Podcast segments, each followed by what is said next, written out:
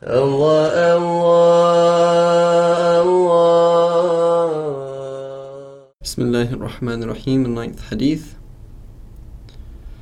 It has been narrated from Abu Huraira, may Allah be well pleased with him, that he said, The Messenger of Allah sallallahu alayhi wasallam said, Allah Mighty and Majestic has said, Pride is my cloak, and magnificence is my wraparound. So wrap around or something put around your waist. So whoever vies with me in either of them, I cast into hell. It's been narrated by Ahmad and Dawud and Ibn Majah.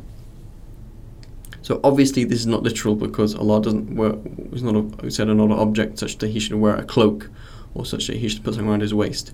What does He mean? It means these are the things that He is. These are His.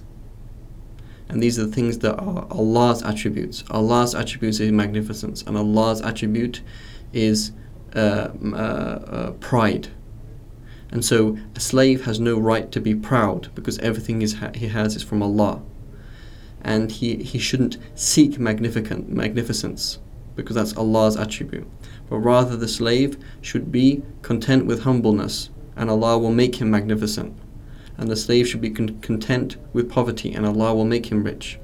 And the slave should be content with not knowing and being, un- being unable to explain things and Allah will make him understand. And this is how the slave is.